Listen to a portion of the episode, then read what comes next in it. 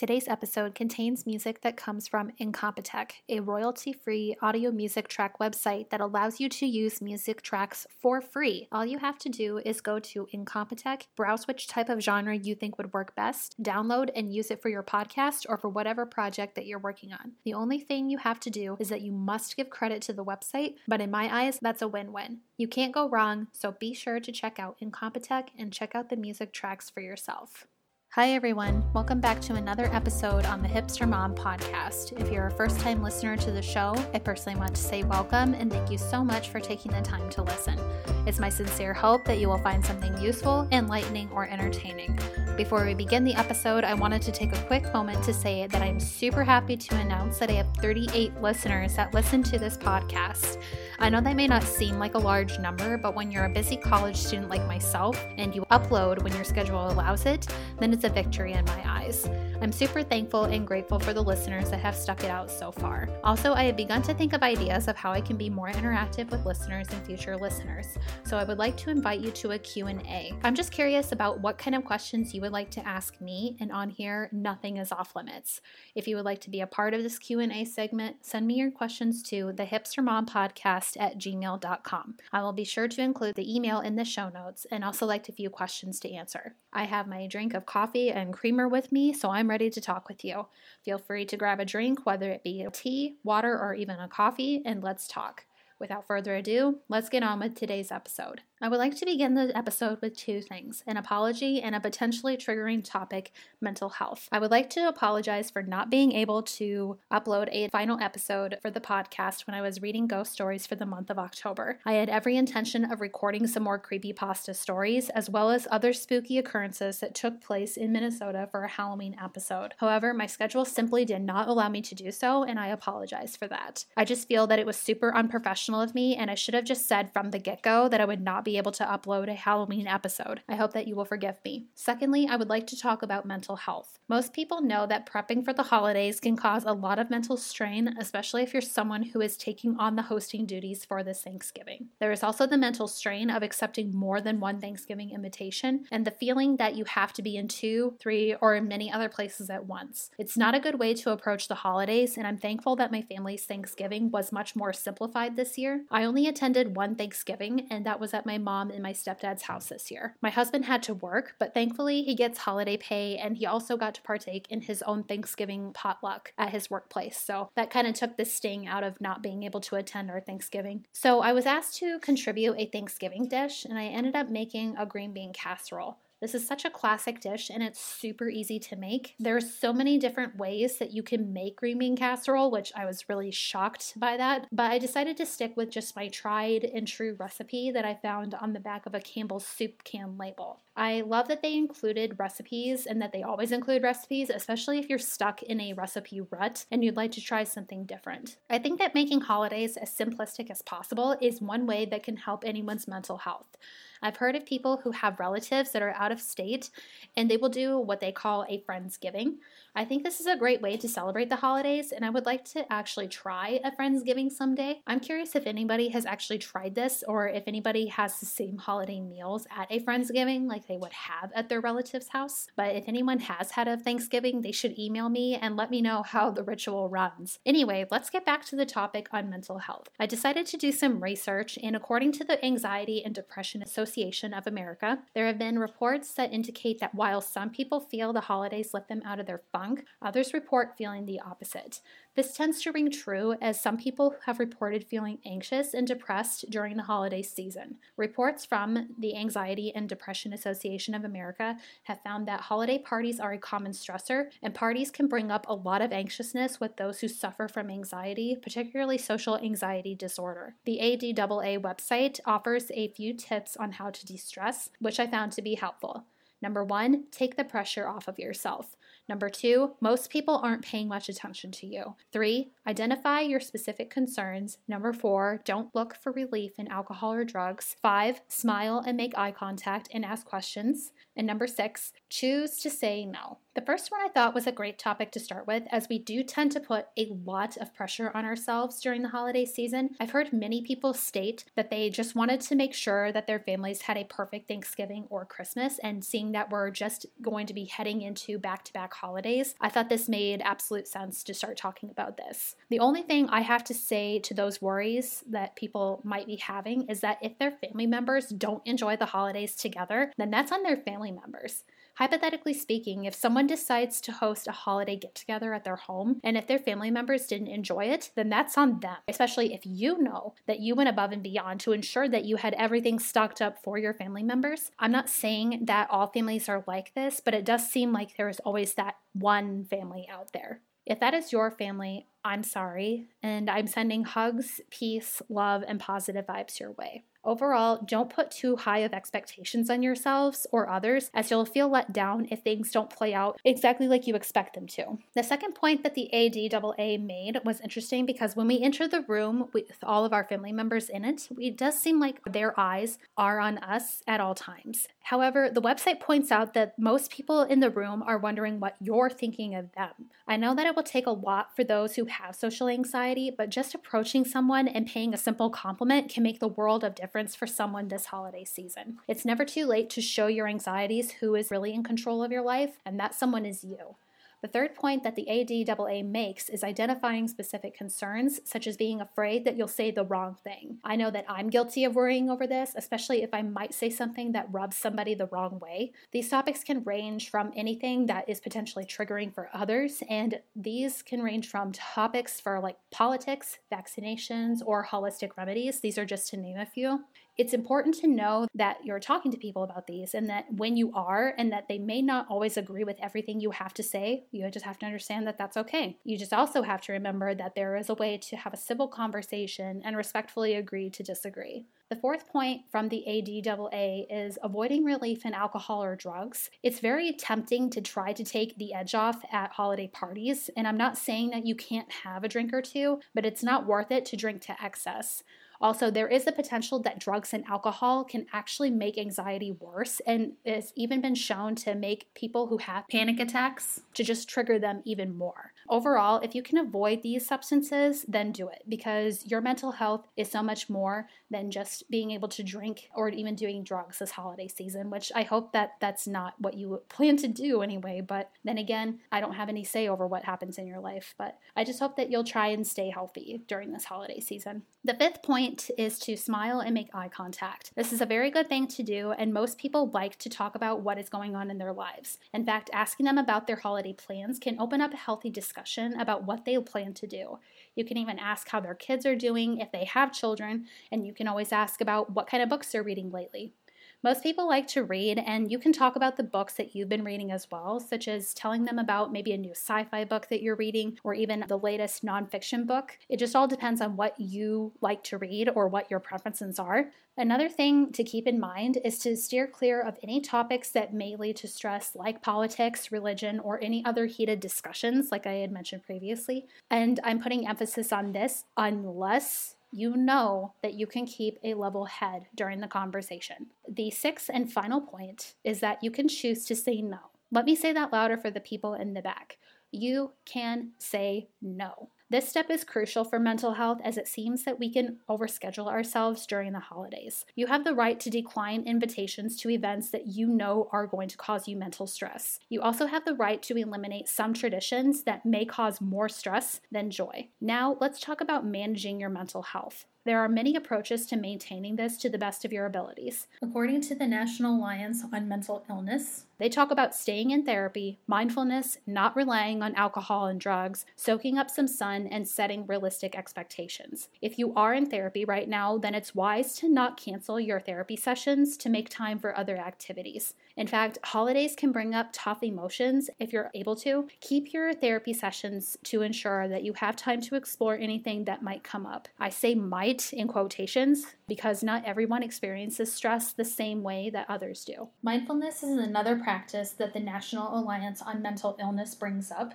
and it's considered to be a valuable mental wellness tool. Meditation can be a great practice, especially if you're traveling to an unusual place or traveling on a schedule that is not usually of your own. They recommend a mindfulness toolkit, which comes from the University of Southern California, and this includes guided meditations for beginners. I like the idea of meditation as I know that this is a common practice in yoga. If you'd like to incorporate this into your holiday schedule, you can definitely do that. The website also talks about avoiding alcohol and drugs, and while it may seem appealing to, and I quote from the ADAA, to take the edge off, end quote, it's not worth it. In fact, according to the National Alliance on Mental Illness, there is a 20% overlap between people with anxiety and other mood disorders and substance abuse disorders. These substances can make symptoms of these disorders worse. If you're looking for some type of relaxation device, please turn to a mindfulness meditation or other healthy coping mechanism mechanisms. Soaking up some sun came up, and I have heard the knowledge of how people's moods are affected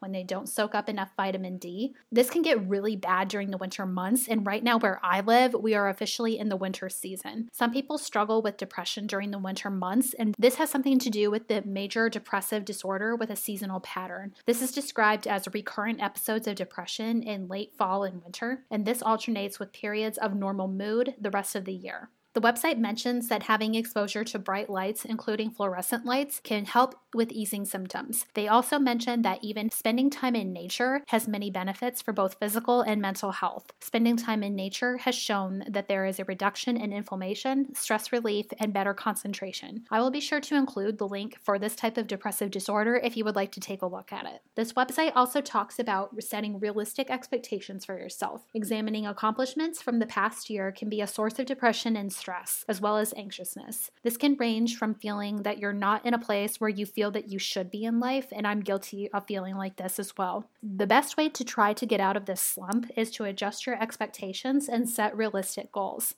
For example, you want to reach a fitness goal, but you just don't know which route to take. One of the best things that you can do is starting off slow by taking power walks every morning, and then you can gradually start with running. It's always best to start off slow than to rush headlong into something and then crashing and burning as a result. Finally, let's move on to some self care tips. I know that I'm guilty of not always practicing self care in the ways that I know that I should. However, it's important to know that there is no set time frame for your self-care. You can always resume when you need it most. For me, my self-care tactics are different than someone else's.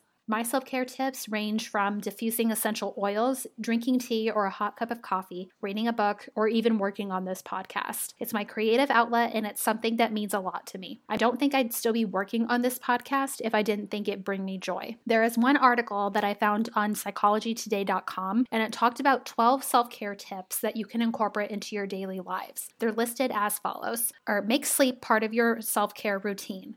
Take care of yourself by taking care of your gut. Exercise daily as part of your self care routine. Eat right for self care. Say no to others and say yes to your self care. Take a self care trip. Take a self care break by getting outside. Let a pet help you with your self care. Take care of yourself by getting organized. Cook at home to take care of yourself. Read a book on self care for self care. And finally, scheduling your self care time and guard that time with everything that you have. Sleeping. Oh boy, I love sleep. But then again, what parent doesn't love sleep? It's seriously a great addition to self care. We don't often think that sleep is a part of that, but by not getting enough sleep, we are wreaking destruction on our bodies, and that's not good for us.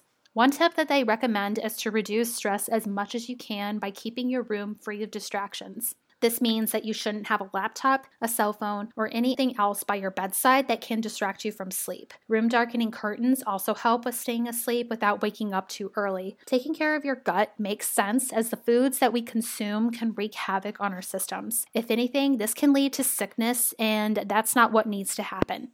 Exercising daily is crucial because it helps physically and mentally. Exercise has been known to help boost your mood and reduce stress and anxiety. The other added benefit is that it helps to shed any extra weight that you're hoping to drop. However, you have to find the workout routine that will work best for you. Eating right is another way to practice self care. I'm a big believer that whatever you put into your body will either help it or affect it greatly. Bad eating habits will either contribute to diseases like diabetes or contribute to weight gain, but food also has the power to keep us alert and our minds focused. And according to Psychology Today, eating foods that are right for your body will help with short term memory loss and inflammation and long term effects on the brain and the rest of the body. One other thing that Psychology Today and the ADAA have in common is that they both encourage you to say no. Psychology Today acknowledges the fact that saying no can be hard, but if you're already stressed and overworked, saying yes to our loved ones or coworkers for that matter can lead to burnout,